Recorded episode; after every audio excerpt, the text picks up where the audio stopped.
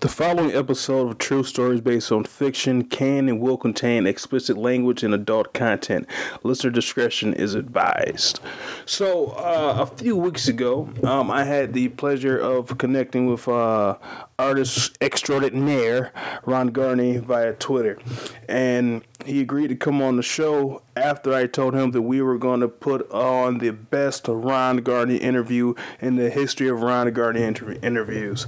And that, of course, is hyperbole, but I think that we did actually. Um, I mean, at the end of the of the interview, you hear what Ron has to say about himself. So not to toot our, our own horn, but I think it turned out pretty well.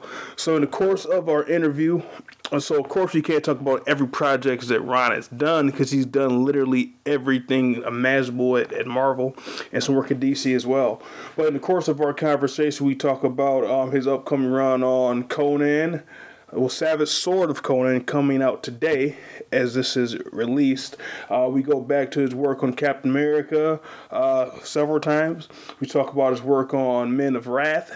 Uh, we talk about Silver Surfer a little bit, Amazing Spider Man during Civil War.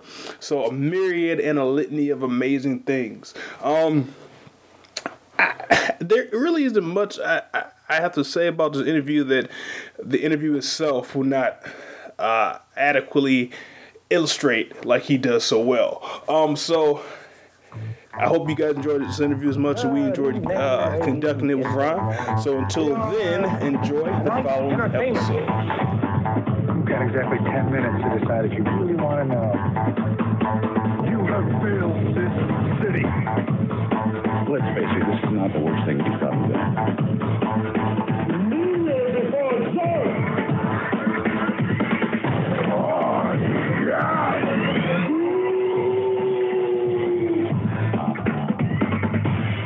True stories based on fiction.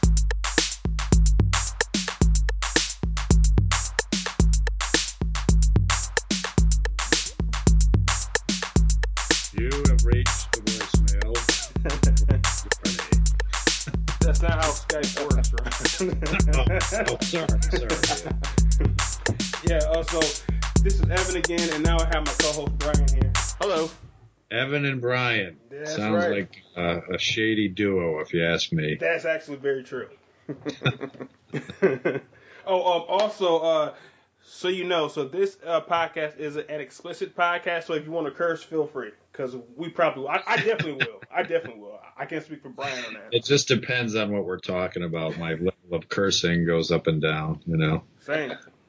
So ask me lots of curse-worthy questions, perfect, and perfect, because mine goes from high to very high. How's your morning going this morning? Good. It's cold here, but I don't know where you guys. Where are you guys from? Michigan. Yeah, so you know what it's like. It's exactly. It's fucking freezing. there we go. There's a very thin layer of ice on the roads this morning, and uh, it, it, you, you didn't always notice it, but I slid a few times. Oh, you did? I could have died, but I'm you here. You slid on your feet or in the car? In the car. I oh, slid on my feet getting out of the car here. I thought it was going to go backwards. When I was uh, younger, we used to grab a hold of the back of a truck in the streets when it was during snowstorms and have the truck pull us. We tried it on our feet a couple times and that did not end well. So we got a doorway, an old junk door, and we would slide around the streets on the door with the truck pulling us. That sounds so, dangerous. Back to the it, future style. It was fun. Dangerous. yeah. Okay. So take care, guys. um. So yeah. So uh, anything else that we should talk about before we get started? Started? I, I don't. I don't think so. I thought we were started already. I mean, I I said started. Started. I mean, so we already started before we actually started. Like the uh, you know, like the real guts. Hardcore guts of this thing. okay, so as today falls February 13th of 2019, uh, Savage Sword of Conan 1 is coming out. So, Ron Garney, Yes. how did that work come about? How did they ask you to do it? And how do you feel about Marvel uh, taking over the Conan license for the first time in what, 30 years maybe? 40? Wait, how many questions is that? Five. So, how did me coming on Conan, Conan come about? Um, well, like they all do, it starts with a phone call or an email uh, from an editor, and they say, "Hey, I really want to talk to you about something," and that's where it began. And um, so I heard from the editor. His name's Mark Basso, and uh, he explained to me that uh, Marvel was licensing out from Conan Properties the uh, the character to to put out a few books. And um, it was a, you know, one of the characters I had never sunk my teeth into, and um, you know, and I, I it, it's one I, you know, I choose characters based on whether they resonate with me right away. Anyone that I haven't instantly felt sort of a connection with in my head when I when I'm approached with the idea of doing it has never really turned out well for me. But this was one where I instantly felt it. It resonated like artistically in my brain how I would approach it, I guess. And uh, and so it sounded like fun, you know. And Gerry Duggan is the writer, and uh, you know, so and he's writing a great script. It's fun. Um, so I'm I'm having a good time on it. What uh, dis- distinguishes that uh, the new series that you're writing from the uh, Conan the Barbarian that Jason Aaron's writing? Honestly, I really don't know other than mine is a uh, you know self-contained five issue arc. I'm not on it regularly. It's just a Oh. the five issue arc, and then they have another crea- another creative team on it after that. So Savage Sword, I believe, are going to be uh, you know arcs done by different teams. Um, Okay. So I'm on it for five issues. Sorry to disappoint you. I think a lot of people are under the impression that it's an ongoing thing, but it's not.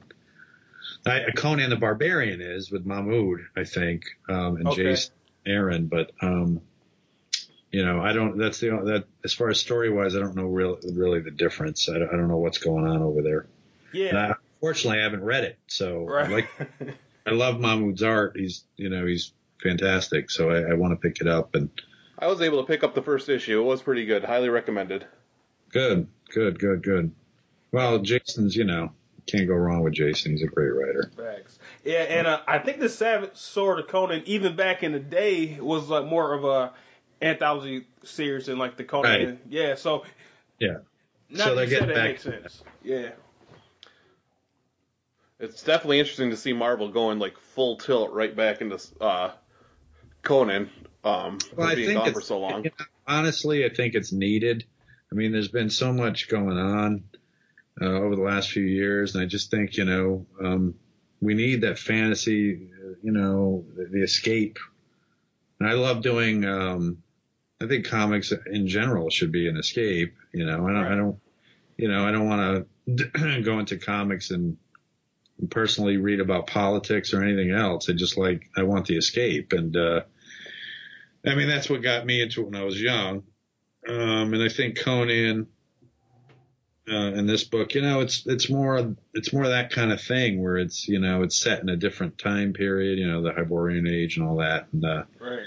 um, so it's just fun to, to, to, you know, I'm, I'm all about that anyways. The most fun I have is when I get to explore different time periods, even though this one doesn't really exist completely. I mean, but it, it's based on ancient, you know, uh, ancient history in a way. Um, Right. so it's just fun to, to go down that road and, um, you know, so that's where I'm at with it. so, um, mentally, did you go back to your work on uh, Son of Hulk to kind of get like a uh, like to the right mode for this uh, new Conan book? Not at all. Oh, okay. Not at all. Honestly, I love Greg Pak. I love what he has done. You know, he did with all that. Um, Well, I I just didn't for some reason I didn't enjoy that working on that. I think Really? I on well for a couple of reasons, nothing to do with Greg. It just was um it was so fast. They they needed the you know the art turned around in like a few weeks for the first issue Mhm. when I was asked to do it. So they said, "Hey, can you do Scars on Hulk?" Like, yeah, here's the catch: is you know it has to come out in three weeks or whatever, or a month or something. You know, maybe I'm undercutting it a little bit, but so there was so much to to to soak in because of that whole Planet Hulk world and um, Right. So many characters and you know and it was it kind of made my head spin right away i mean i did it but i don't i don't feel like it was artistically my best you know a shining moment for me i had come off of um, uh, wolverine get mystique and, Yes. and that was um I had so much fun on that, and I, you know, I had a little bit of time to do it, and I feel like it's one of the higher points of my career, and Mm. Uh, it was the first time I'd gotten to work with, uh, you know, uh, an, a, you know, an up and coming superstar. right. It's not the first time I've, I've gotten to work with a great writer, um, but you know, somebody who was going to be as great as Jason, you know, Yeah. who hadn't hadn't quite hit their mark yet. So um, it was a great story. When I read it, it was that time period thing. You know, it was jumping back and forth. And plus, I love westerns, and um, you know, so I had so much fun on that. And then to go from that to something I had to turn over really fast and soak all that in, it was just a little bit. Yeah, it just didn't feel. I wasn't feeling it. And the pencils, you know, because I was doing a lot of um, mostly pencil work Right. like Enhanced pencils, I wasn't able to put the finishes on the Enhanced pencils the way I liked, so a lot of it came out very rough and not as as cool looking as Get Mystique had looked with the pencil work because you know I think that the Enhanced pencils uh, really can look absolutely stellar or it can look absolutely atrocious but you have to you have to be careful with it to, to get it to look absolutely stellar. Some, there's a real special quality to it if it's done right, and I still believe in it. But if you do it fast, it's it's just going to fall apart. So See, um, here's two crazy points about that, Ron. Um, one, I prefer crazy points. I like the way you prefaced it with that. Crazy. Uh, the first one isn't too crazy, but I kind of prefer your your pencils just penciled in a color that way. Um, in the last few years, everything you've done in that style has been my favorite of yours. But secondly, though, here's the crazy part to you probably. I thought that Son of Hulk was done in that kind of rough, um, gritty style on purpose, and I like that as well. But now you just killed the dream. Well, no, it was. It was. I mean, I'm not saying that it wasn't. You are crazy. Um, no, just, just kidding. No, it was. Um, it was done on that, but you have to be careful um, with it. In that, you know, it can get. It, you know, if you don't have the time to put the details in where they need to be put in, it ends up just looking like a rushed, sloppy job. Right. That said, the you know I agree with you 100% that the the roughness of the pencil works great to it worked on Wolverine Get Mystique. Yes. I, you know, I didn't I didn't have to rush through that and you know all the details were there so it really worked to its advantage. I just think that on Skaar it you know there wasn't enough development in the pencil work so Gotcha. Now, did you have any uh, hand in the designing of uh, Skaar, or was that something that was already done? Um, I had seen. No, I think.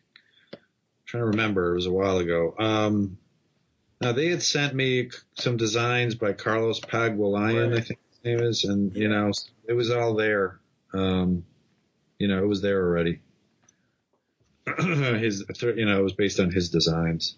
Okay, So- gotcha. Um, He's brilliant too. You Yeah. know, great artist. he's killing it on Deathstroke right now. Oh, is he? Yeah, I, I don't get to follow it Yeah. where a lot of these guys end up. So hmm Um, back to Conan for just a second because I have a joke. um, is it a joke I'm going to swear at? it's a joke that you might not comment on because you're a company man. Well, All right, so Marvel buys the license from Conan, Marvel is purchased by Disney a few years back, and they take over Star Wars. So my joke slash question is: Do you think that Marvel is trying to uh, send Dark Horse out of business?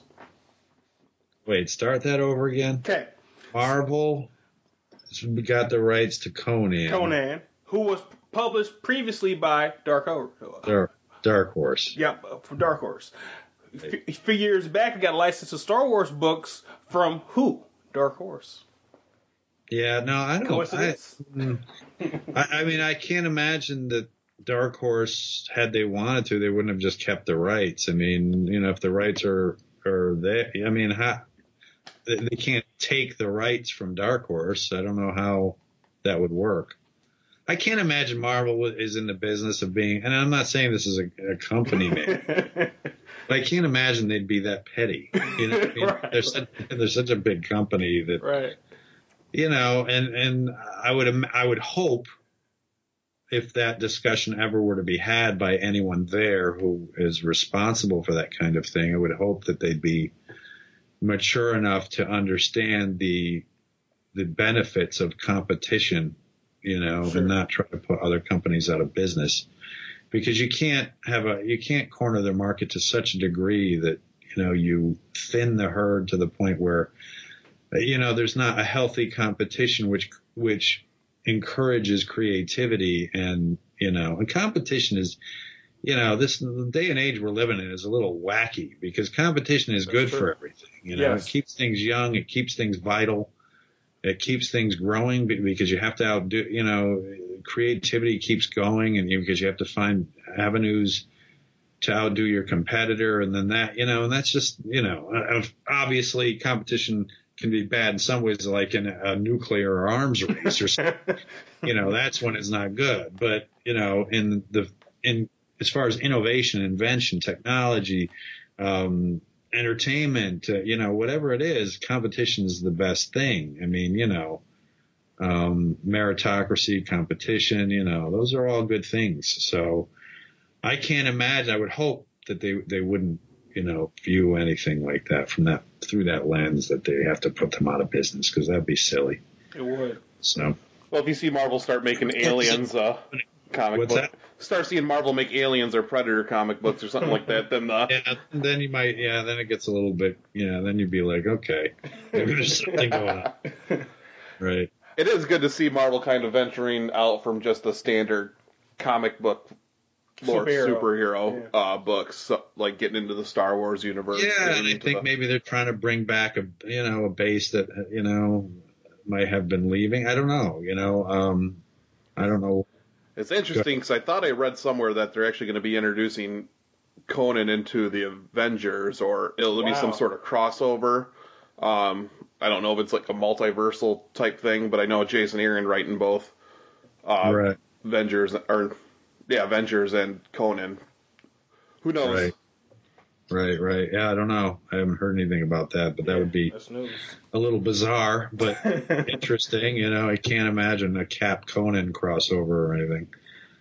But um, hey, you never know. Stranger things have happened. Yeah. Um. So when I was saying company, man, I said it because uh, you're probably the only artist I can think of now who's whose ninety percent of their output output has been for one company. Uh, for a while, that was John John Romita Jr., but you know he went over to DC a few years ago. Um. Yeah. So I- a- as far as we could see, uh, you've only done one story for DC, right? I worked on JLA for, I was at DC for, what was it, two years? I did two years worth of JLA stories there. Um, yeah. So yeah, predominantly Marvel. Um, you know, it's not, the, you know, I don't, know what to say, but yeah, you're right. you know, I, you know, I don't know if there's a question there or not, but yeah, that's true. Yes, there, there actually is, Ron. And the question is, um, so how how did the DC work come about? Hmm. How did the DC work come about? Um, uh, again, it's such a long time ago. It was what 2002, something like that. Um, trying to remember how it came about. I think my contract came up, and uh, Well, the thing with DC, I was originally offered Batman, um, Superman, Okay. and I was kind of bait and switched there. Uh-oh. so it was Well, that sounds like a good story. Hey, you want to do Superman? That was a, obviously a character I always wanted to do. Uh-huh. Contract was up with Marvel, and at that time, um, I'll take my own share of responsibility. And I wasn't really doing anything that was knocking it out of the park. I mean, it was it was a frustrating time. I was going through some eh, some personal stuff. Um, well, some fairly major personal stuff, but you know, that was affecting my ability to focus on work. Okay. And um, I think I was on X Men at the time and a couple of things, and I just, you know, my heart wasn't really into it at that point. Um, and I, honest, to be perfectly frank, I needed the change Okay. Uh, because Marvel at that point for me, I'm not saying it's like this was like this for anyone else. Just for me personally, it was a roller coaster ride. You know, it was uh, I'm on cap, I'm off cap, I'm on this, I'm off that. I get replaced because uh, for a hotter artist here, or you know, and it's not I'm not whining about. it. I get it. It's business, you know. Mm-hmm. And so it was just very difficult because it felt very unstable, you know. And then my personal life became rather unstable for a couple, a couple reasons. And um, so it was just a really weird time, and I just needed the change, creatively speaking, to you know to to do something else. You know, um, I wanted to ink my own stuff, and you know, and it was I was offered Superman, and um, so I just you know I just needed a change. So um, I ended up going in, talking with the editor, uh, and uh, they said, "Hey, we got a great idea. We'd love for you to do JLA." And I was apprehensive at first because I'm not really a team book thing guy. I, I do better on single characters because I tend to apply my own sort of look to them to the whole book that gives it a feel. You know, when you're doing a team book, it's like you end up, for me, it ends up watering down my contribution because, you know, you can't do, I can't do Captain America, draw, I won't draw Captain America the same way I would draw Daredevil, you know, um, as far as the overall look and feel. of. So it's hard to do them both because you have to sort of, I mean, it might be interesting to do that actually. Now that I think about it, do a team book and apply different style to every character. You know, that would be interesting. And hard work too, I might add. yeah, and hard work. Be a little weirdly, oddly inconsistent, but kind of cool.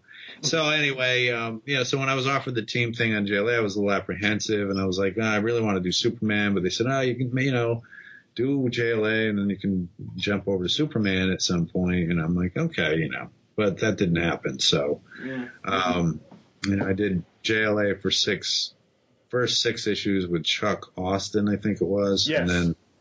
Um, who at the time was uh, the pariah of the industry, I guess Absolutely. our writers, you know, and um, we had done X Men on, you know, so you know we went over there and um, and then he left the business, I guess, because of all the hate he was receiving. Um, but um, you guys ran him out. And um, so uh, then uh, Kurt Busiek came on, and um, yeah, so I, I had fun with it, you know, to a degree. I mean, it, again, when I tried to ink my own stuff on the first part of, on the first half with Chuck Austen, it was a lot of work. Um, and again, it was me feeling my way through. I had never really actually inked a whole book. You know, I've I'd inked, inked a lot of things, but just covers and things like that. I'd never done the actual amount of work to pencil and ink a whole series like that. So it was a great learning experience. And towards the end of my inking experience, I, you know, things started, I started really getting the hang of it better. And, you know, because I was experimenting with a lot of styles. Uh, not a lot of styles, but just experimenting with how I was going to approach it. And, um, so yeah, so then I ended up getting Dan Green to ink me on JLA after that, and uh, that's where we that's where I, I came back to Marvel. They offered me Spider Man. Ah, okay. So then, um, how did you approach coming back to Marvel in regards to your style? Because I would say from say Captain America to your DC work to coming back to Spider Man, um, there's definitely a, a change in your artwork. Uh, from Captain America to Spider Man. Well, from Captain America to DC to Spider Man, of course, so we all evolve over time. But but was there like a conscious uh, change in your artwork when you came back to Marvel, or just like just just keeping on with the evolution Well- from JLA? I'll be honest with you. You know what? You know what it is. A lot of it. Um, it certainly was experimenting with, uh, well, trying to grow as an artist and trying to find get a foothold on what your particular brand might be. But there's a few reasons. One is that I have a short attention span. And, I, and I, that's a negative way of putting it. Another way of putting it is that I tend to like to explore. I'm a very adventurous person, and that includes in my art. That's why I like doing time periods. Um, is that I just have this restless sort of spirit, and and it shows through my art in that. Um, you know, I'm always trying different things. You know, I'm, I- you know, a lot of guys that are very successful you know, like Alex or, or you know, Adam Hughes or somebody or Jim Lee, um, who, you know, they find their style and they stick and they develop that, develop and develop and develop till it gets, you know, they become what they are. And, um, for me, I've always been a little bit more restless and always, I love trying different things. Um, trying to apply different techniques or different, you know, uh, you know, do more figure drawing, better figure drawing, uh, Mhm. you know, there's a period of time where I just focused on figure drawing. I didn't give two shits really about the so much the finishes, you know, the inks, as much as I cared about drawing things correctly. And you can see the evolution of it that I was at, you know, that I had a lot to learn, you know, so I'm still, I, you always do. Um, so there's that. And plus my style a lot was tailored to inkers. Okay.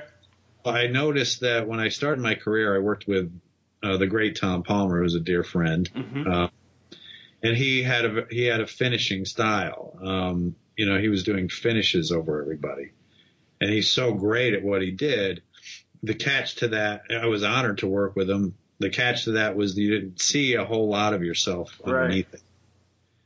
So right from the get go, it was like, wow, I get to work with Tom Palmer. I mean, you know, it was, it was, it was tickled to, you know, that getting in the business, I was able to do that. And then over time, I started, you know, craving to see my, what my stuff would look like out from underneath that printed, you know? Yeah. Um, sure. so I, you know, and I explained it to Tom and he understood completely. And, um, so I started working with other inkers and, um, you know, and that was a real eye opener. Um, because, you know, it was the best of times and the worst of times, you know, and I was working with guys like Alec, um, uh, Al Williamson and there was a guy, Chris Ivy and, uh, and I worked with Klaus Janson and Dan Green, and I got to work with a lot of great guys, uh, Bob Wiacek, you know, and right. uh, Sal Buscema, um, you know, and working with Sal, I, you know, I went very, very, very tight in the pencils and very open and um, not rendered. You know, I went for a very animated sort of, you know, because I was tailoring my stuff to make it inker proof in that I didn't want my stuff to get lost underneath it Right. at the same time, because I was doing that, I was actually losing who I was underneath because I was tailoring it to inkers. And so, um, my stuff is, has always been, if you, if you look at like a couple of my early covers I inked, like one of my first Captain America covers, Mhm. I inked, I inked the shield, I, I penciled and inked the shield on the steps of the Jefferson Memorial. And if you look at the style, the way I inked that, it's very Sienkiewicz or Klaus like, and that's always been what's in my bones, I think, Really? because, because I have that restless look, restless thing to my stuff. And, Mhm. um, I was really just doing something in the pencils that really probably I wouldn't do in the finishes. So once I started penciling and inking, you know, uh, fast forward all the way up to Men of Wrath, I just was like, skip it. I'm just going to pencil ink my own stuff from now on. And you see the difference. Yeah. you know, I have a very um, kinetic look to it.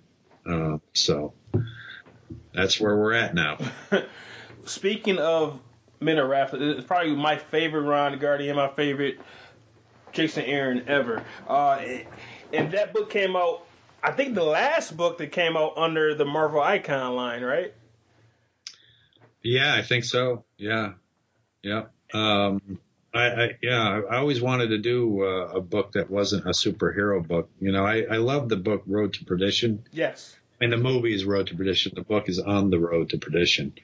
Um, but I always loved that story, and what I loved about it was it was a real world gangster story, you know, and it was not superheroes. I was really burnt out and doing guys flying around in their underwear, or you know, and just constant punching scenes, and you know, I mean, you can only draw Wolverine slashing his claws so many times before you want to put a bullet to your head. Speak for yourself. I, I can say that all day and twice on Sunday. just kidding. Uh, but no, I, I was really craving to do something, you know, that was more of a movie, you know, like a real world sort of movie that wasn't, that was based in real world stuff, grounded in real world. That it was. That it was. Yeah, I mean, yeah, brutal. Um, I almost didn't do it because it was a little brutal. yeah, man. And I was like, you know, I was like, I was started moralizing about it a little bit to myself, but then I started, then I, I changed my mind because I was thinking, well, that is as hard it is as it is to look at.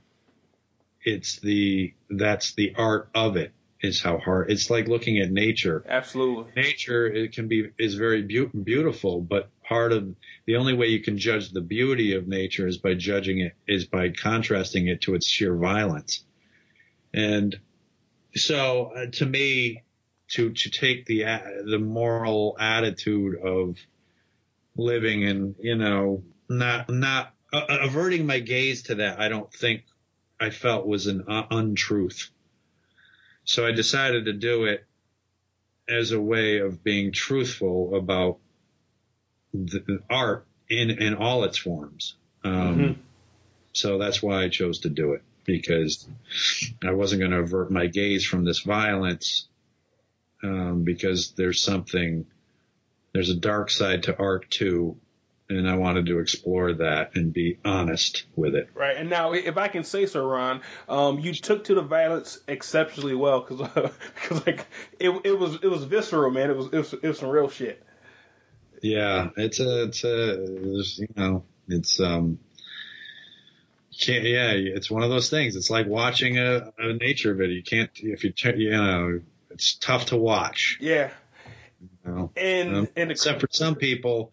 I mean, I do think there's extremes, like these poor girls in Morocco. I don't know if you yeah, heard yeah. but- hmm that. I wouldn't watch that video. No. Because there's some things that are just going to destroy your, your hope for humanity. I mean, you know, and this book actually toes that line a little bit, um, in, in a couple of spots. So Yeah, it definitely Yeah. does. not quite as bad as what I was talking about in Morocco, but well, yeah, actually there is one spot. There's yeah, but it's, That, it's that was where I had a hard time doing it, and, and my way of doing that was not actually showing it, um, you know, but implying it more. Um, so- which is often more effective. But uh, the the crazy part about that, well, one of the crazy things about that book to me is the fact that the uh, father has no redeeming qualities whatsoever, and that's rare that a character has. Well, yeah, it's interesting, but he at, at the end, it's like the one germ of a quality he has is he ends up being uh, protective of his son. He tries to be, you know. Yeah. At the end, you can see him going down that road, start going down that road, but he was too late. You know, well, I don't want to say anything, you know, anybody who hasn't read it at this point, but um, yeah, I mean, at the very end, he you know, you see that he actually has some glimmer of caring for the kid, you know, um, but too little too late. So Definitely too little, too late. And then it, it also did end on a very up note because uh, that because um the son had his first child. It was a daughter, so there's no more men of wrath until like the next next um until she's yeah, of it was supposed to lead into uh into something like that. And Jason, and I, you know, I don't know if it's ever going to happen. I haven't. I don't really speak to Jason hardly at all, but we um. You know, we had a TV show that was coming out, was all uh, set to go. It's interesting you'd bring that up Uh-huh. because USA Network, we we got a lot of offers on it to make a movie. Uh, Robert De Niro actually made us an offer um, to buy it, but the offer was low ball Hollywood Hollywood standards, and um, then there was another offer from this other guy who made the girl with the dragon tattoo, but there were problems with that. And then uh, we got it picked up, and the USA Network ultimately we made a deal with them, and I guess it was going to be made there. And then uh, what ended up happening was the Harvey Weinstein thing, um, Mm. Me Too movement, and so it became a you know a victim of timing uh, because after that it became all about females, and you know we want to just do female oriented dramas. You know, it was their chance to reap the rewards in a way of Harvey Weinstein's idiocy. Right. So, um, so the USA, two female feminist executives, I guess, at USA Network said it was too white male driven or something, or male driven, something like that, and uh, which is unbelievable to actually hear. right. You know, it's like you know, there's all this talk of discrimination and sexism and this and that, and so what do they do? They kill the thing through a lens of actual discrimination because it's too male driven. It's just b- bizarre Yeah. Rather, you know, how about it just being about the story, you know? But I get whatever, you know, that's life, whatever. But you know, one of the things our agent said to us was, you, know, you guys going to do Women of Wrath, and Jason, you know, we both say, ah, we're, you know, we're not going to do anything like that anytime soon right now. So because we got too much going. He he does, and I don't know if it's ever going to happen. Wow. Uh, so that's that's the way it went, and it's still out there. You know, it may get shopped around again at some point. Um, you know, um, I did actually wrote the song for the title credits. Really? A song title credits, yeah. That I got somebody really cool to sing it. I won't say who it is, um, but you know, we'll see what happens. Um, you know, uh, nothing, you know, things can change, so we'll see. Yeah. Um. So first is I, I'm kind of crying on the inside that that's not going to happen right now, but hopefully it happens in, in the future. You're really crying on the inside. Yes, I am. Do you want, I'll have I you know. Brian, give him a hug. but um, so did you guys have an idea how to take that five issue type story and make it like a a multi season story? Yeah, um, we had a, a writer um, who was going to write, who wrote a script for the first episode, and he was fleshing out the characters and making changes, and it was all pretty true to it. But there were a lot of additions of, you know, ongoing characters and you know things like that. So yeah, it was going to be a, it was going to be good, you know. Um, it was a little bit like True Detective. HBO passed on it. They loved it, but they passed on it because it was very similar to True Detective in the treatment on the in the script. Um, so, so there's that. Yeah. Right. Hmm. Well, we'll wish that it comes out at, at, some other point. On, on a lighter note, uh, being that you drew Spider-Man for a few years, uh, have you seen Spider-Verse? And if so, what are your thoughts? Yeah, I did see it. Uh, pretty crazy. Um, the animation was was fantastic. Yeah. I mean, you know, it's just it's so great to see next level stuff happen, you know, because it's like I remember when Toy Story first came out. Um, you know, it was like, whoa, you're sitting there and it's just like this amazing thing, you know, and you can't imagine something getting better than that, you know. But now when you watch Toy Story, you start to see it's starting to look dated. right. So it's nice to see because everything because of Toy Story, everything sort of went that direction. Um, but then you saw this, and it's like, whoa, you know, it's like this weird combination of it had a an interesting feel of like you know, like almost old school animation mixed with, you know, more with CGI. You know what I mean? It was That's just exactly what I thought. It was unique. I mean, something you really hadn't seen before. yeah, intensely unique. Um, so it was refreshing to see that sort of innovation happen. You know, that's, that's what I meant about competition before. Is Right. you know, um, somebody had a competitive bone in them, and you know these these guys who created and wanted to create something new and different than everything else that's that's being put out. Now you're going to see the trend swing in that, and you're going to see all kinds of Pun intended. stuff. Yeah, yeah. And one of the more interesting things I saw coming up is Battle Angel Alita. Yes. The an- animation in that looks really interesting. Um, looks kind of next level because it's there's some live it's live action with this girl who, who's a robot and you, they do something with her eyes and everything. It's really creepy looking, it's kind of creepy. you know. but it, it it looks neat, you know. Um, I won't get into I don't know much about the story so much. I remember it coming out many years ago. It was like early 80s or something. Yeah, I believe so. Yep. So, but uh, yeah, the Spider Verse was was was intensely creative and and fun fun to see. Um, I thought they did an interesting story wise. I thought they did an interesting job. You know, I, I do think it's a little bit of a. I don't know. It's a, you know, whenever you start using the excuse of timelines on everything, it's like you know, it's just a, an easy way out of everything. And I think it's also ah, well, I'm not going to get all into that part of it, but yeah. So Definitely an enjoyable movie. down that road, and I, you know, I, it's just I'll keep that part to myself. All that stuff. Um, s- Unless you ask me questions that are, then I'll answer them. Okay. so sticking with Spider-Man, um, you know, you were kind of brought in on Amazing with JMS during the whole Civil War Yes. Back in Black uh, Iron Yes. Spider you shot at me. Yes. Yeah, that was uh that was a fun book. I mean, the yeah, um, I really enjoyed it. What was it like to kind of be working at that time where you did three very distinct storylines? Um, you know, going from the pre Civil War uh, Iron Spider, going into Civil War with the unmasking of Spider-Man, um, and then to the Aunt May getting shot in the Back in Black story. Uh, what do you mean? What was it like? Um, um, it's it flowed one into it. I mean, it, you know, uh, you mean what was it like for me to?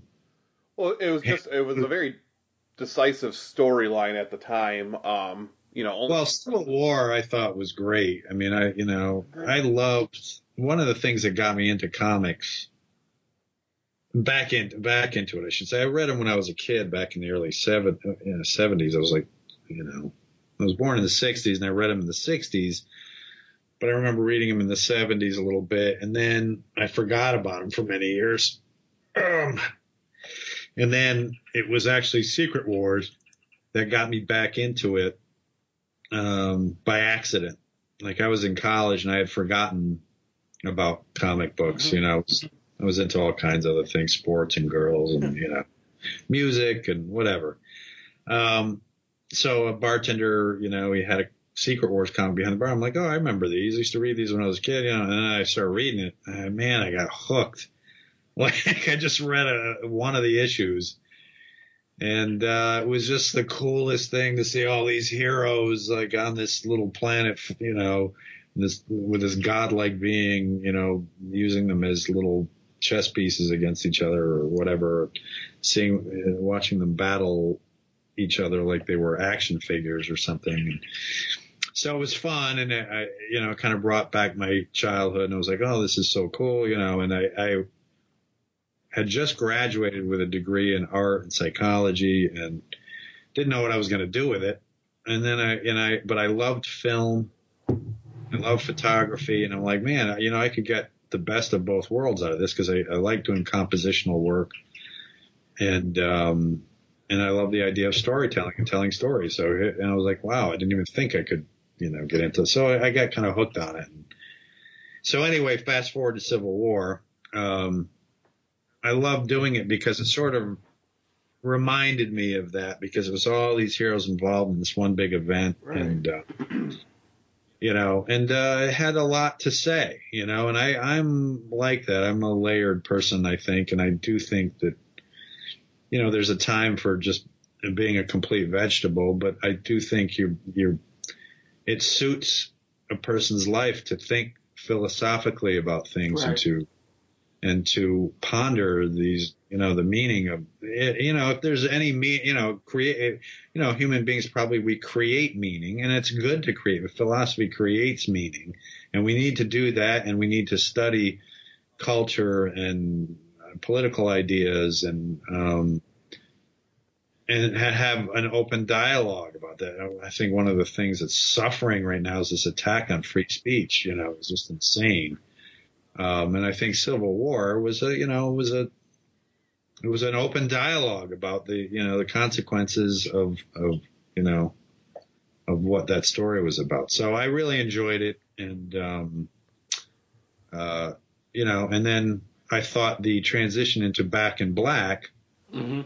was a nice emotional bookend to all of that. It was a real climax to the, you know, you, Agreed. you know, it made a lot of sense for it to go that way. And I, to be honest with you, the, the, the fourth, fifth or fifth story, the Kingpin in prison was my story. I wrote that story. Really? Really? Yeah, and I, I'm still a little peeved about this. I gave Marvel a lot of hell about it because I wrote Axel Alonso, and I don't care about saying it here. I've said it to them.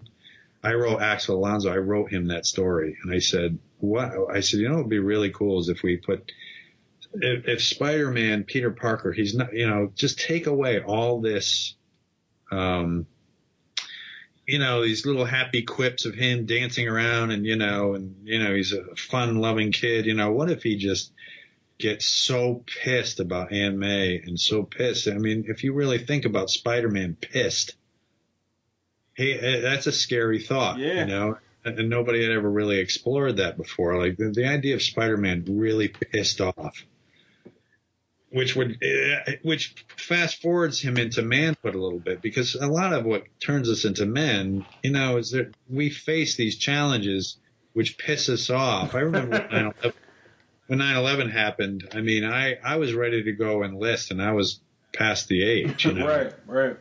Um, but there are things we every man will face a challenge in his life, and um, that we have to overcome. And I think, you know, to see Peter Parker grow to manhood, you know, that was the, the time to to utilize that. And so I made the suggestion that he gets so pissed that he sheds that cocoon of that little kid swinging around and he's making these funny quips, he's all these abilities. But this angry Spider-Man is going to be a force to contend with. And the Kingpin, honestly, in, in all reality, wouldn't be able to touch him. No. And so that's a, the point I made. I said, you know, if Spider-Man really let loose, he could. And I said, what if he went to prison and as the Kingpin was put in prison and Spider-Man went in there and beat the absolute shit out of him in front of all those people and just took away all of the Kingpin's Power, mystique right. because the word of mouth would get out. You know, you see all those prisoners see him get his ass kicked like that because it's a very physical, visceral world prisoners living in prison. It's a very physical thing. Right. They, you know, world they're living in. It's life or death and they're physical life or death every day in there. And if they, so their whole culture is based on that. Um, so if they saw somebody who was this, you know, the, the ultimate mob boss who they, you know, they've all worked for or have been manipulated by at some point, see them, you know, lose all his power in front of them. Um, it would change everything for the kingpin forever. So that's the story I made. And then, uh, so I get the next script and it was that story. And so I drew it and I'm like, so I wrote to Axel and I'm like, Hey man, I said, are you going to give me credit for this or And a what's going on? paycheck? Yeah, I didn't even care if I got paid. I just wanted credit because it was my story. You know, I didn't. I wasn't looking for a. You know, and I Axel just ignored it and ignored it. And then the issue came out, and I noticed I didn't get credit. It was just written as JMS. uh, You know, uh, Straczynski wrote it. And so I, and I wrote Quesada and I wrote Axel, you know, and Quesada wrote me back and he's like, oh, you know, I've used things in the past that I've come up with ideas again. And, and, and I, my point to him was, I'm not the editor in chief. you know, Yeah, man. I'm not, you know, I'm not such a Marvel man that I'm just going to hand over things to you without acknowledgement. Right. You know? I mean, what, think I'm an idiot? which, which I must have been because I didn't push the issue enough. But so I, to this, you know, they ultimately in the end apologized for it, you know, um, uh, you know, but I think honestly, I think Axel kind of dicked me over on that a little bit. I'm not sure, you know, what happened there or why I wasn't just given the credit, but you know, I'm not going to accuse anybody of anything other than maybe it was just an oversight. Now, did you talk to Joe? Um, well, JMS about that at all? No, I've never spoken to that guy. Really? I worked on a year of, that's another reason, you know, I, I worked on a year of that guy's stories and not once did I ever get an email from him That is fucking crazy. saying, Hey, great job. Hey, loved what you did here. Hey, great working with you. Nothing. Ever. Nothing. Well, that is crazy. Ever. And Wow. uh, you know, and I said that to Quesada too. I said, you know, I said the salt in the wound here is is that guy put his name to something that wasn't his idea. Yeah. I, I don't know whether he it came down. I don't know how it happened, how he got the story idea, or if he even knew. it, He might. I don't even think he even knew it came from me. I think That's they. Axel might have just Axel might have just pitched him and said, "Hey, you know what we could do for a fifth issue here? Let's do this." And then he said, "Yeah, that's a great idea," and he probably wrote it, but it wasn't his idea. It wasn't Axel's idea. It was mine. Wow. And so that was the salt and wind is that I never even heard from the guy. And then here he is with his name on a story that wasn't even his. You know, that was my idea. You know, I mean, he wrote, obviously wrote the script, but the, the whole entire premise of that issue was my idea. And, um, so, so that was, that burned me up too, you know, and I told that to Joe. I said, look, I said, I've never even spoken. He goes, oh, that's the way he is. I said, I don't care. That's the way he is this is the way it is in our industry is we support each other and you know i've worked on his stories just out of professional courtesy you write to the person and say great job. Yeah. or if you don't like it even you can write and say hey um you know can you do this or change that? Or you know i want, want to go in this direction. And i saw one time on twitter i think it was twitter or somewhere he wrote an article and he was subtly critiquing the way I, I did, I told the story. I think he didn't like the way I, I changed one little thing on, on Peter Parker entering a room or something. And, uh, so he wrote, he didn't say he didn't like it, but he's saying, you know, the way I normally do this is this and this is the way it was done, but he didn't address me personally on it or anything. And I, to me, that's just, I don't know. I don't care. You know, I've worked in this business for 30 years, you know, um, to me is just, you know, so that, that told me all I need to know. I mean, I know I sound a little bit um, acerbic about it, but you know, Oh, I, not I, at all. I don't have anything against the guy. I don't I would. him. Shit. So, but that's the way I look at it. I mean, that's So, that's where it's nice. I mean, nowadays you're seeing a, you know, a lot more story credits to the writer and artist. no, but it had those back then too, Brian. so they had story credits back well, Yeah, but I think what you're I, seeing it a lot more of what now. I'm seeing is a lot of the a lot of the artists getting overlooked. You know, in some of the Yeah. critiques and stuff. You know, like on online, like they, they critique a book and just ignore the artist as if he had no contribution at all. And I even did an interview for Marvel, um, and uh, what happened? Uh, So I did this interview, and then they titled the the interview Savage Sword of Conan comes out with Gerry Duggan next month. And then it doesn't even mention my name in, like in the title of the interview. It's, but the interview was me, you know? then. so it's really bizarre, you know? I mean, I'm like, I wrote to the person who interviewed me. I'm like, is there a reason why you left my name out of the title of the interview? And They never wrote back. So, oh man. you know, it's this kind of stuff that really grates on your nerves after a while. You know, I have nothing against anyone, against anyone, but I'm vocal about things that are right or wrong. Exactly. you know? Oh, And that to me again is another example. I've seen Sean Phillips get completely overlooked in some of his stuff with Brubaker, you know, like, uh, and he's a brilliant artist. So, yeah. um, oh, sorry, Lee Weeks just texted me.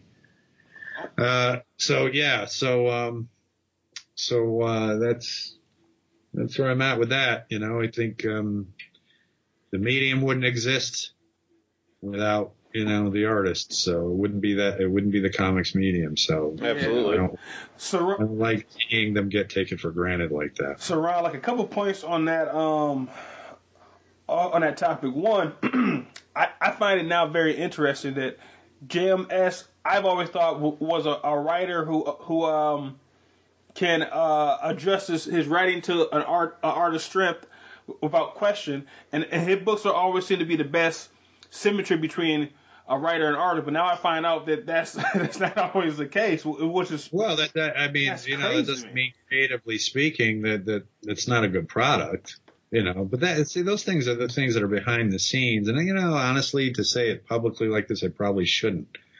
But you know, um, you know, kind of burned me up. You know, I never heard from the guy, and I, I, I guess I could have written to him, but why should I have to? You know, I mean, um, to me, it's like I started turning the stuff in. I never wrote to him, and I didn't say anything either. So there's that. You know, I mean, I could take responsibility myself, but I guess I kind of expected that I'd hear from the guy. You know, once they started working on the scripts. Yeah, I mean, because typically how I uh, how I've always heard that it works. If you start a book with someone, you guys have a correspondence. Oh, I like drawing this type of things, this type of shit I don't like drawing, and there's some kind of dialogue there. At least back then. Now I heard that Marvel just sends the scripts like five hours at the same time, and like there's no right, and the the um communication is kind of broken down. But back in 07, I thought it was the exact opposite of that. It, it was more of a community based, um, like a team. Well, it is. I'm not saying it more off than. I mean, I've never.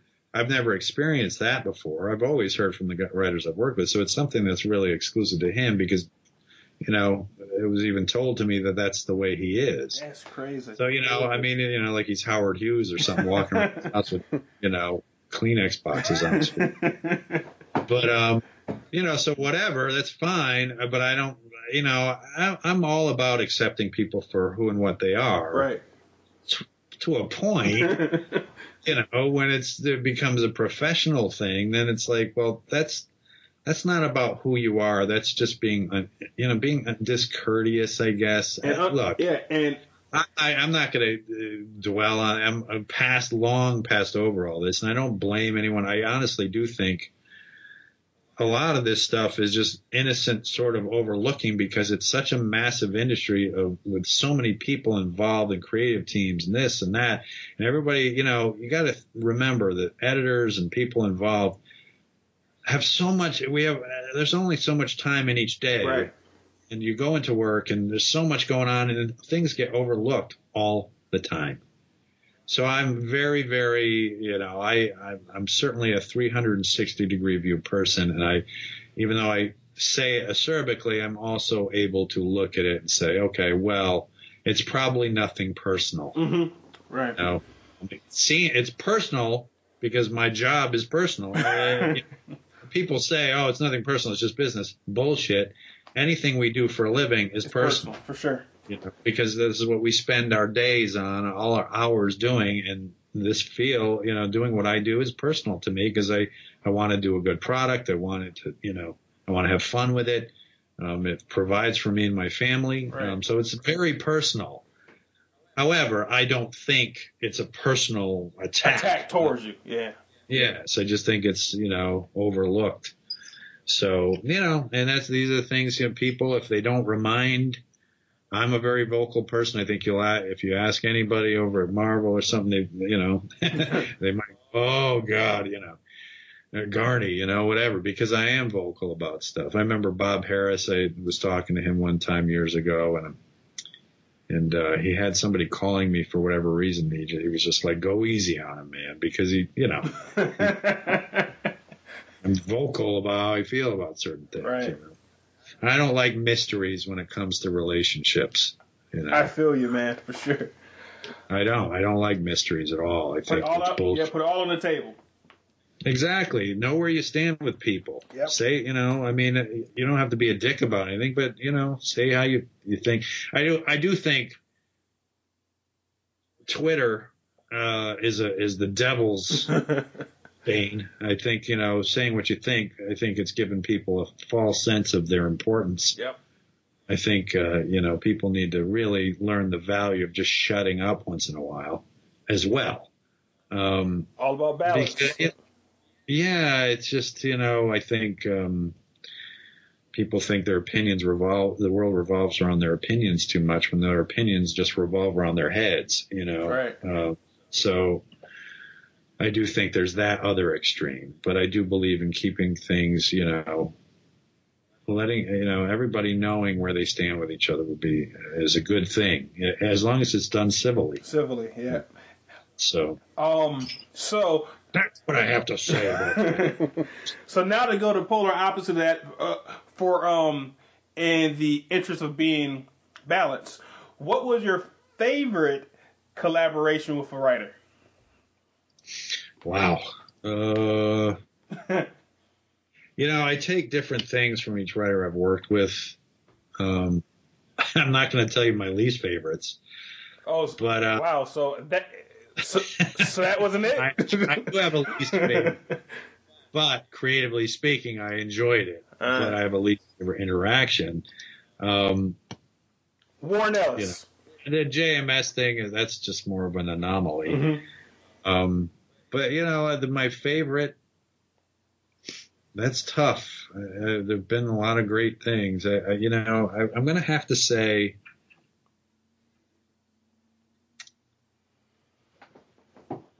Like I said, I take different things away from different writers. Most recently, probably one of the most enjoyable things I've done is Daredevil. Um, and I love Charles Soule's writing.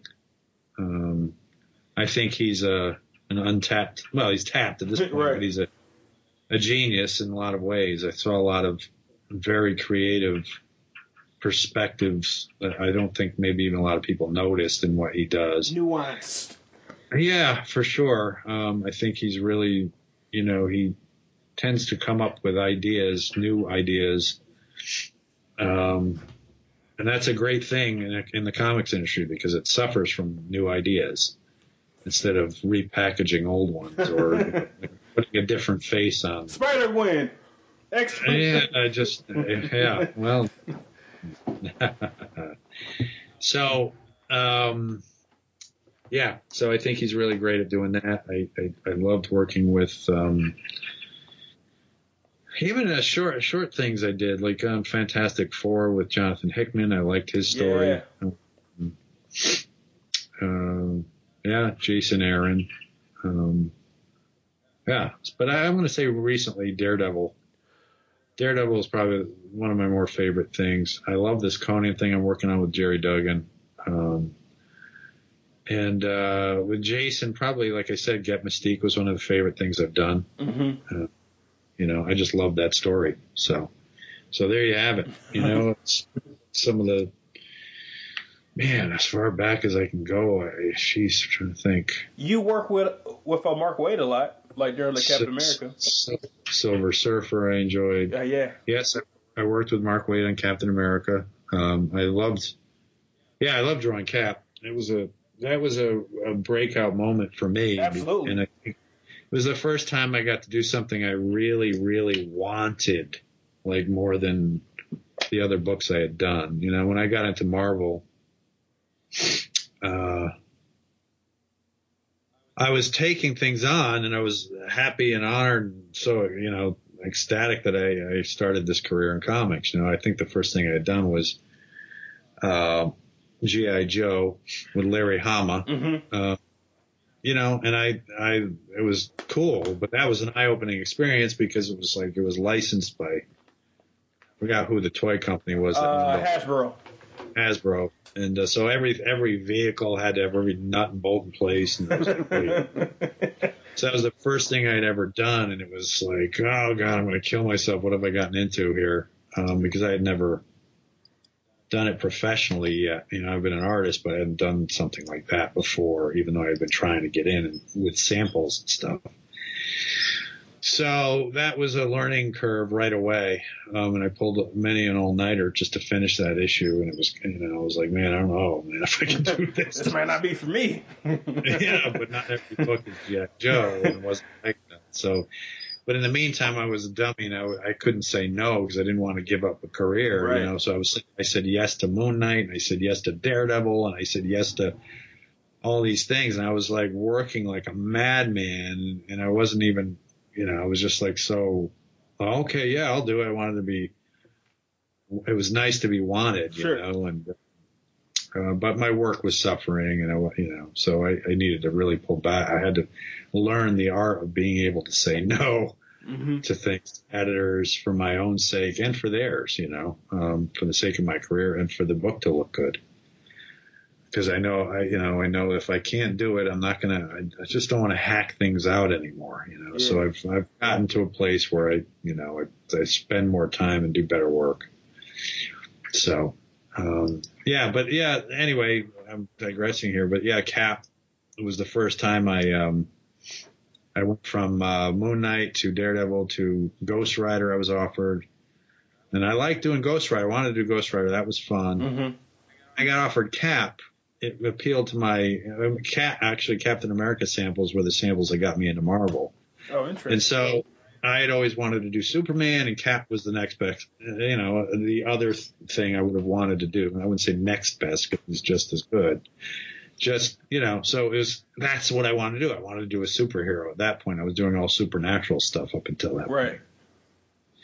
And um, so yeah, so it was exciting, and um, so I was really, really pumped to do it. And um, you know, I'd worked with Mark, uh, talked with Mark about where the book was going to go. Uh, you know, and Mark was good at taking ideas, swapping ideas, and you know, and mixing them up and creating a, you know, in the soup and creating a story out of it.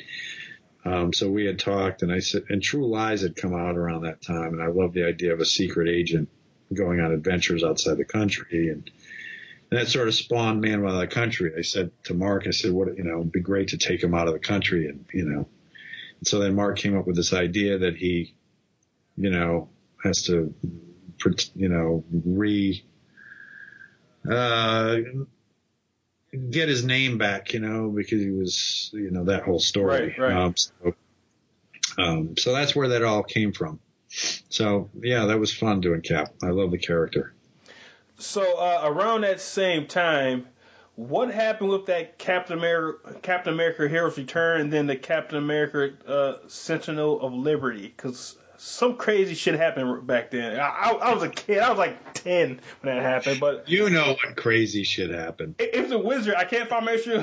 I can't find uh, fucking Wizard magazine issue thirty. What happened was is we started on Cap. We got nine issues into it, or I was like maybe on the sixth issue, and I got a phone call from Bob Harras or Ralph, one of the other, uh, saying that you know we were off the book, and it was it's like why, and um, and I was really just getting my groove going on that, Mhm. and uh, it was going to Rob Liefeld and Jim Lee and those guys, and we're doing a big company wide push, so um, that's what happened. And so we, we got taken off it. And, you know, I was like, well, gonna make a big stink about it and this and that. And, you know, I didn't know what to make of it really. And, you know, they offered me anything else I wanted to do. And, you know, we're sorry and this and that. And, um, you know, so I was like, I was under contract and, uh, you know, so I, I, uh, I decided to go on to Surfer, Mhm. you know, because I'd always wanted to do a Silver Surfer book, you know, um, and that's how that happened. And then, and then they wanted me to come back on Cap. I remember Rob Liefeld had one of his agents call me or something because he was, you know, because there was all this stir, you know, this backlash against it, and you know, and I and I told the guy, I said, well, have Rob call me himself. Why why are you calling me?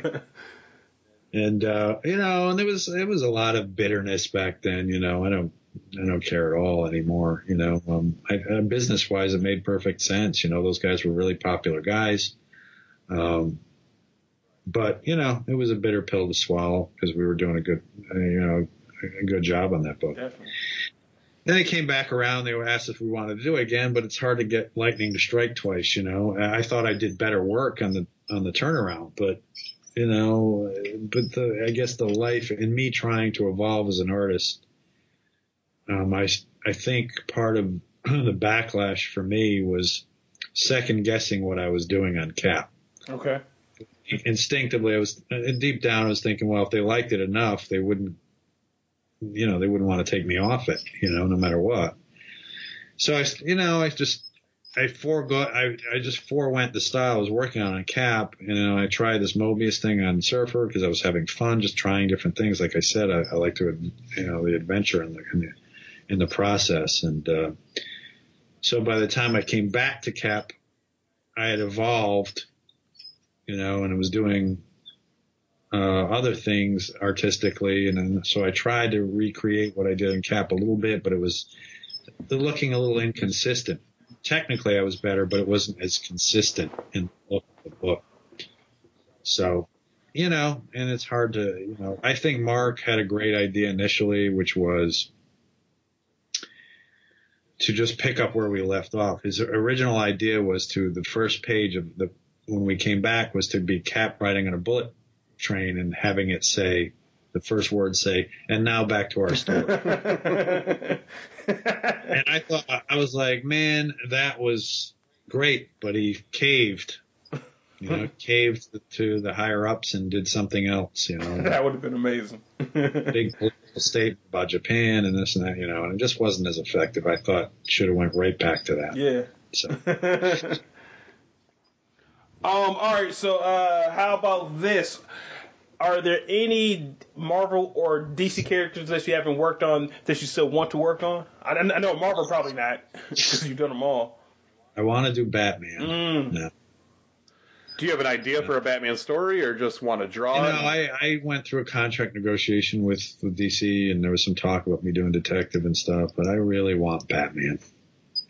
Um, I want that book. Oh, Some it's not Batman the character, but, but the book Batman.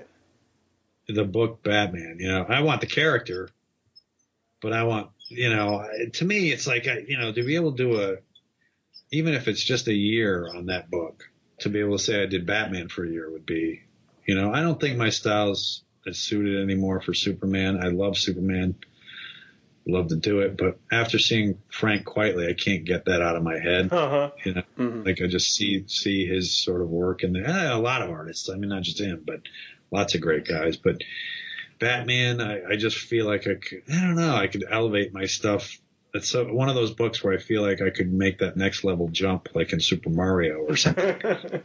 you know, and uh, bring my stuff up even more. You know what Lee Weeks did on it was brilliant. Uh, Yeah. Actually, his was his on the main title. No, but Uh, yeah, he did the Mister Free storyline, I believe. well, it was a he's Batman, just- right? Yep.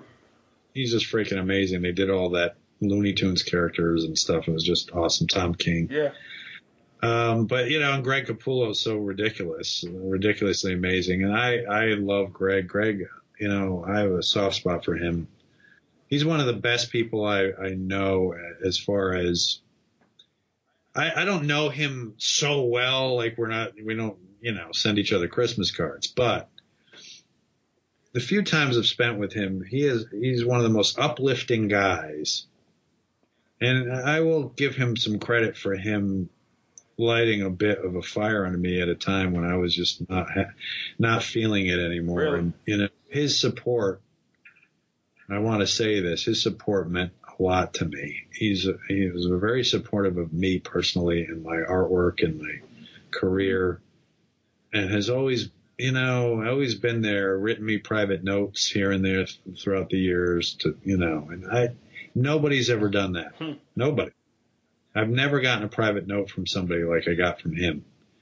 And I think a lot of the guys in the business, there's some guys in the art, you know, artists who are too competitive. Right. It's like it's good to be competitive, but some of these guys don't support each other at all. They're too, you know, they, you know, they play a snobbery. game. And it's- I don't like it at all. You know, that's why I love Mahmud Asrar. He's as great as he is. He doesn't play that game. You know. Mhm. And, and I try not to, but you know, the problem with me is I am competitive, and if I feel I'm being treated that way, I I will ignore them back, and then there's no relationship. But Yeah.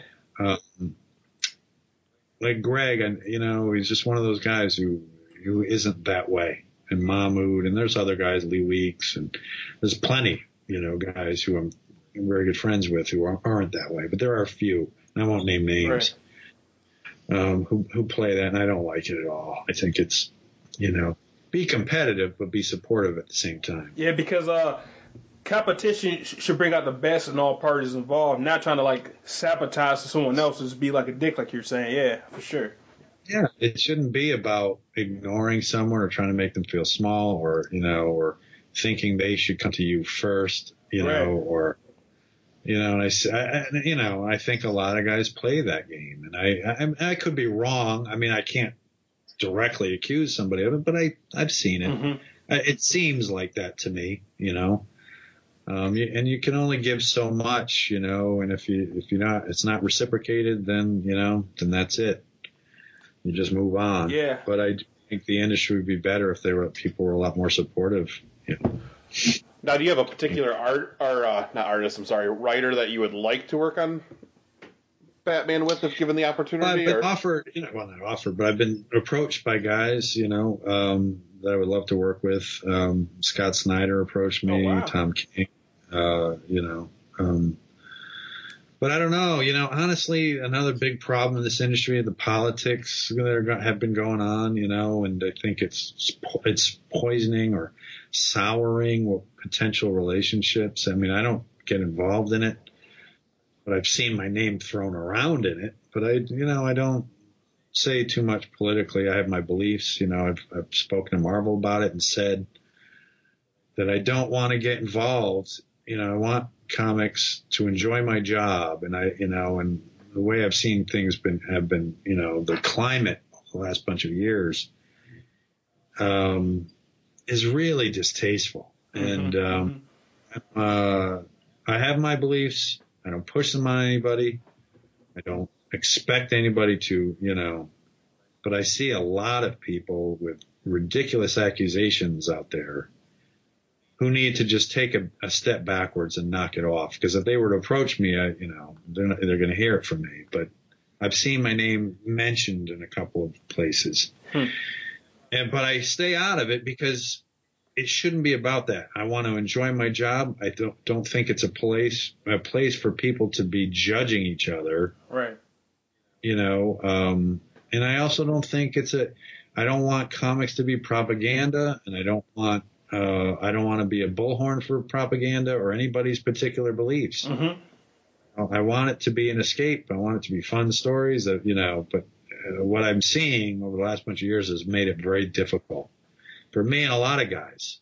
There's a lot of guys who talk uh, about it who won't say anything because you know we don't want to.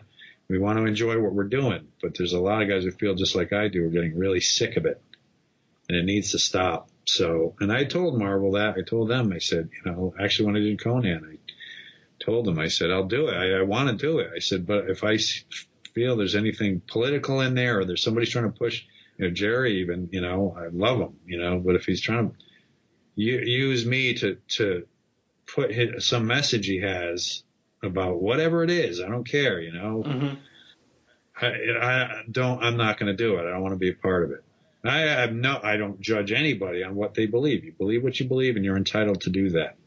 But you're not going to use me to put your points out there. And that's the way I feel about about this. So Yeah. that's where I'm at with it. You know. Um, See. anyway, Well, what was the original question? I don't know, but I know I'm going to start the petition to Tom King to get you on uh, Batman.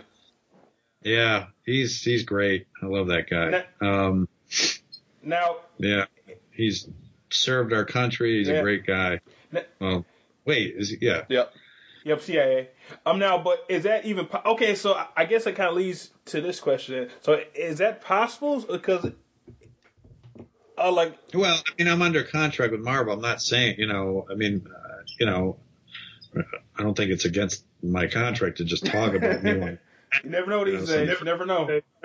someday, you know, I don't know, but, um, you know, so I'm under contract with Marvel, and if, you know, is, it gets to a point where you know it's just not a workable thing anymore, then yeah, I would love to do Batman and work with those guys. You know? Now, now, don't let them do you how they did John Romita Jr. initially, because he he had the same he had the same uh, talk with DC uh, originally to where he asked him about doing Batman, but then they kind of finessed him into doing Superman, which turned out good. But if you tell them Batman, make sure you're on Batman and not Superman or or a fucking JLA again. The way I, the way I look at that is this: if they were to offer me Superman, I'd be fine with that too. you know, I love Superman. I would do it. You know, I don't know if I'm right for it now, artistic. I mean, I I would have to revamp how I approach the the finishes. Right. You know, but but um, I would I would do it. I mean, you know, I do think my artistically my ink, the way I ink and everything, I I, I could dig my grit, and dig my teeth into Batman more. I agree. I can see that. Where Superman, would, I would create more of a feeling for Superman because the feeling of wonder and you know of this alien guy. I think that's something that's not been explored enough. Um, but I'm not going to say it because it'll get stolen. Right. But uh, you know, I have ideas in my head about how I would love to approach that character that's never been done before. You know, um, so if they were to ever approach me about it, you know, that's the other thing I'd like to do is write something. You Uh-huh. know, if, you know, if maybe to sweeten the pot ever, if I were ever in talks with them, you know, be let me do a short story. You know, um, yeah, like DC has their uh, artist drill line for writers too. Oh, same that line, Brian, with um the John Romita Jr. book, the uh, Ryan Sook book. Yeah, I haven't. name of that Uh, I don't get to, I don't get to see or read any of these things. I mean, I see bits and pieces here and there, Yeah. but on the internet. But I, you know, I'm sadly working in this as a as a career. You know, at the end of the day, we a lot of us want to get away from it. You know? sure. Understandable. I I mean, I have other things. You know, I, uh, jujitsu I do, and I, you know, music, and you know, so I, I try to s- split my time up to where I'm, you know, I still have life in me, you Right, know, where right, not just a lifeless husk sitting over my board, like that, like that poor bastard in later Raiders of the Lost Ark, there, right. all the, guarding the chalice. You know, I'm, I'm sitting over a Wacom tablet, like, uh, you know, the cobwebs off me. You know, so uh, yeah, I do a lot of other things, so I don't get to read a lot anymore.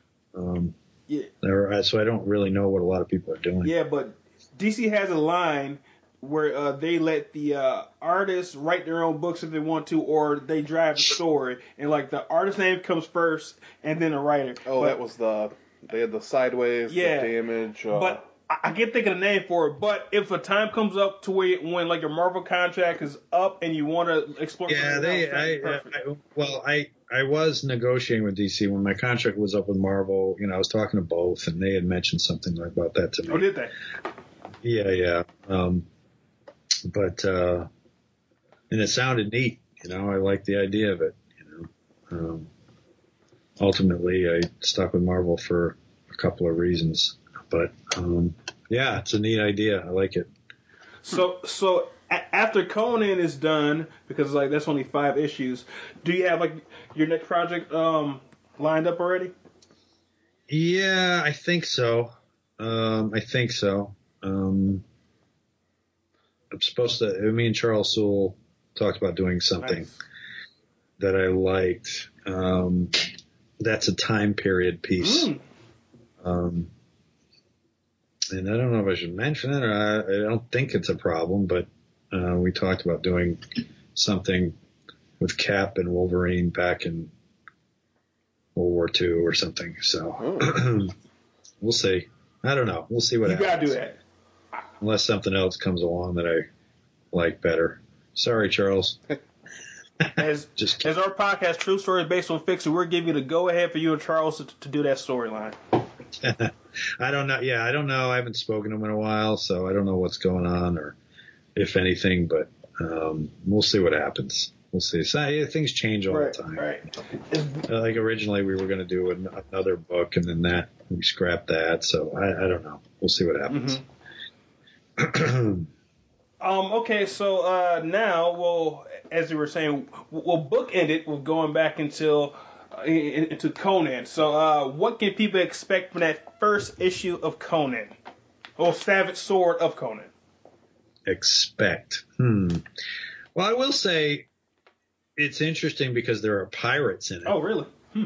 Um, and Conan comes from a different timeline than a lot of these kinds of pirates, it seems. Um, so that's interesting. I mean, I'm not quite. Somebody pointed that out. I think it might have been Chuck Dixon. Said something about it, or I read something, and um, because Alex Alex Ross and I did a cover together, an amazing well, cover. Yeah, I, I, I did the layout for it and the composition. I don't know if you saw. I'm, it's on Instagram. I, I put both on Instagram, and then he finished. You know, he painted it. So it's really a kick to see Alex paint my composition. Yeah. You know, um, but in that, Alex had put a particular era, uh, a pirate hat on one of the skeletons from a particular era, and it's not the Hyborian age or where, when the Hyborian age is supposed to have taken place. So Chuck Dixon pointed that out. So I don't know what's going on with that, but there are pirates in it, so it's interesting, and um, you know, it moves in a direction where they, you know, um, there's a map and it, you know they go on this journey t- to find this treasure and you know it's neat it's a neat story it's a good self-contained story i like it and is this story based off any of the from sounds of it this is a a, a complete um, brand new idea by gerry and yourself it's not something that came from the conan comics or the conan books by uh, the the original writer whose, whose name escapes me at the moment. So this is a brand new story. Uh, yeah. Cool. I don't think it's. I mean, I, there are references in the in it, I believe, that might reference past events, but nothing that anybody has to connect to. It's just a, it's a it's a story unto its own. You know, just the fact that you know, I don't know if you saw any of the prelim art that's uh, yes. put out, um, like the him on a on a floating piece of wood yeah, in the ocean. Man. Good, good shit. Pirate ship coming up, you know, that's just something you've never seen before. So, um, you know, uh, so there's it's it's really uh, different. So I think you'll enjoy it. And if you don't, fuck you. um, so who would you cast as Conan in the Marvel Cinematic Universe? Uh, well, the first guy that jumps to my mind has already played him, which is, uh, you know, uh, Momoa. Mm-hmm. Um, I think he could have beefed up a little bit more. Yeah. For, he looked a little thin to me in that. Um, but yeah, I mean, uh, nobody really beats Arnold, but I think Jason was a good, a good, a good, uh, good choice. Um, I don't know who else. Uh, it's hard to say. Who would I cast as Conan or anybody else? Uh, let's go Conan, both, or anyone else. Uh, I couldn't even say, honestly. You brought it up, I think, You brought it up. I thought you had all these, all these gems you're gonna drop. I didn't. Did I? Did I bring up the? No, I don't. I don't know. It's hard to say. Jason Momoa is the first guy I think of. I mean, I think when we saw him on Game of Thrones, you're just like, oh man, it's fucking Conan. I said, oh man, it's fucking. Lobo. that's what I said. Yeah, yeah. there you go. yeah, it's funny though. Him with that little Daenerys chick. She's like all two feet tall, and him like just a, a weird combo. Those two. Definitely was. She looks like a munchkin from the Wizard of Oz. With a wig on. You know, I am the queen of fire. you know, she's like this little munchkin. and there's Jason Momoa, is like eight feet tall. Just bizarre. Did you get a chance to see um, Aquaman? I, you know, I haven't yet. I've heard it's visually stunning. Absolutely. So I have not. Um, you know, it's funny. People talk, and you know, I've heard things about it, good and bad. So, yeah, it might be something I wait for. On TV, you know, on TV maybe. I don't know. I don't know if I, will see it or not. I. I mean, it, it's a good movie, but I would say if you have the time and watch it in theaters, because there's certain scenes in there that I think will only look good in a in a large screen, unless your TV is like a 75 inch. If so, then you might be good. Okay, yeah. So maybe I'll do that then. I, I got to get to it soon for it because these movies are in and out of the theaters. Two weeks. Like I went to see. It, I want. I've been like, ah, I got to go see Creed. Got to go see Creed the night I get decide to go see Creed. It's not playing anywhere anymore. Another amazing movie. Yeah. Yeah, I can't. I can't wait. You know, I, I, I remember seeing a trailer or something, seeing Rocky and Drago in an airport or something, and uh, but I guess that's not in the movie. No, but no. it's certainly is interesting to see those two old bastards together again. It definitely was. Yeah. Uh, Creed 2 was probably one of the best movies that I saw at least of last year. Amazing shit. Well, that's what I mean. I meant Creed 2, the second Yeah. one. It's Yeah. good shit. I, well, that's good. It's good. I, you know, I'm dying to see it. I'm, I'm huge fight fan and, you know, boxed in high school and I'm, you know, I'm a, I had a jujitsu school. So I love all that stuff. It's just great, you know, and, um, and that movie in particular, like Rocky Four was, was really cool, you know, at the time. And, um, I like the way Stallone handles them now. It's a much more mature, layered performance. Very. Absolutely. You know, um, they're not so campy. The best line of any movie in the history of cinema uh, was in Rocky 4, and that line is, if he dies, he dies. If he dies, he dies. All right. Um, do you get a chance to do the con circuit still, or Good question. Uh, I did um, New York. Uh, I was invited to Chicago. I backed out of that one. Um, I get invited all over the place, you know, over to Europe a lot. And I just never get to do them anymore. You know, I have four children. Uh, my eldest daughter just went into college this year.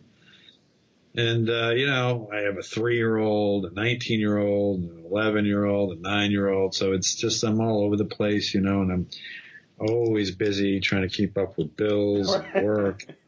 to travel, um, the traveling now, like the last few places I went, I think I'm trying to remember the last long distance flight I took to a con. I can't remember where it was, but you know, there was a layover and then the flight was delayed and then one flight was canceled and you know, and I'm like, it just, you know, before you know it, you've spent two days just in airports losing work time and it doesn't make up for it when you go to the cons. And, Right.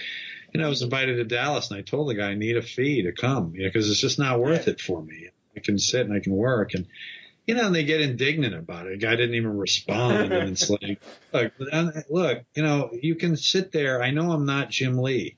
Okay. I get it, but try to see it from my side and understand that this is time, you know, and you saying, oh, we'll cover the flight and hotel isn't enough. Right. I have to make money. And sometimes you go to these shows and the, there's nobody there, you know, or the, you just don't get anybody coming to your table for whatever reason, you know, and, um, so like, you know, I'm not like, like I said, I'm not like Greg Capullo who can command a line of people, you know, can command a, you know, a, fee to, to appear somewhere, you know, but I have to, Right. you know, if I'm, if, so these shows, I actually have to do that because it's not worth it. Unless I go to New York, like New York was great. I went to New York. It's, it's a local show. Doesn't really cost me anything in travel time. It's, you know, an hour and a half from where I live. Mm-hmm.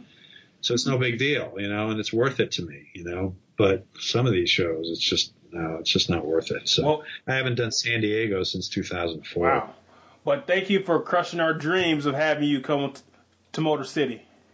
that's not gonna happen. Like, Not saying it's, it's, I mean, to crush your dreams. now I'm crying again on the outside Uh, this you'll have time. make, I'll come if you make it up to me in some other fashion. Uh, we'll figure it out. I can provide for you a drink. no, no, I yeah. I mean, I'm not saying I won't ever. I mean, if it's a local enough where it's an hour flight or something and it's a direct flight, but a lot of times even from here, I have to still have to go drive. If I were to take a direct flight, I have to go all the way into New York City, which takes me, you know, so again, it's taken me four hours. And then and just because I travel in, which takes me an hour and a half, then you have to wait another hour to get on the flight. So that's two, two and a half hours to get on the flight. Then you're on the flight, then take off.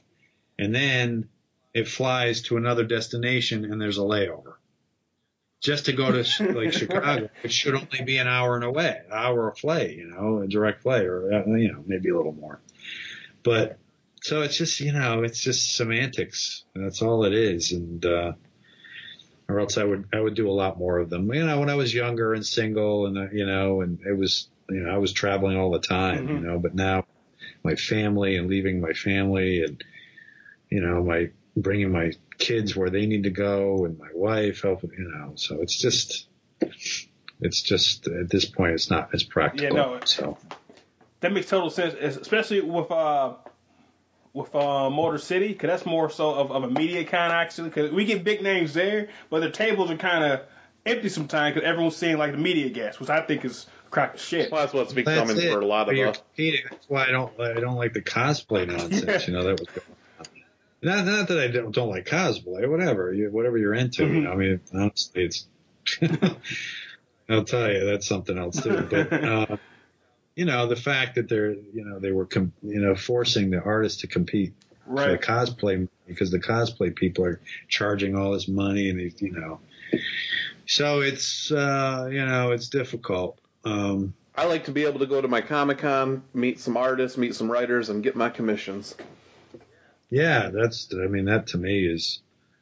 I love meeting the fans. Yeah. You know, it's it's it's really invigorating to meet fans who appreciate what you do. You know, when I was younger, I don't think I had as much of an appreciation for. It. I always did, but you know, more so now because there's. I don't know. They seem more enthusiastic or something. I don't know, but um, I love meeting them mm-hmm. because it's it's nice to see the love they have for it. You know, um, it's very it sustains sustains us and our enthusiasm our, as artists and people who do it for you. You know, um, I mean, we do it for ourselves ultimately. You know, um, you have to want to do it just because you love it, but when you meet people who love it as well, it's it just gives you that extra boost you know, and, you know, because you're appreciated for all the time you spend doing it. So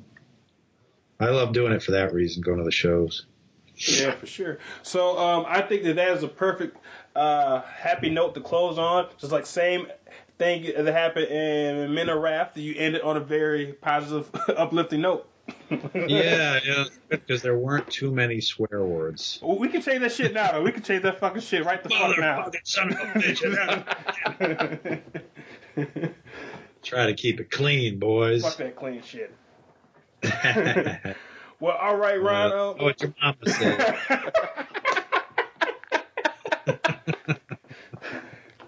uh, Ron, I'll talk about my mother, Ron. It wasn't great. Now I'm crying for the third time. I never cried so much on an interview. This is uh, like reverse. This is uh, a reverse uh, uh, Barbara Walters, but like your Barbara Walters yeah, right. people she's interviewing.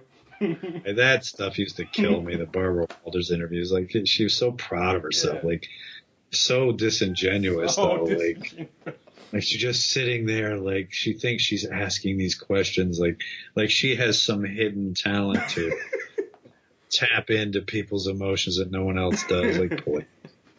Please. If you were a twee, what kind of twee would you be? Yeah. so.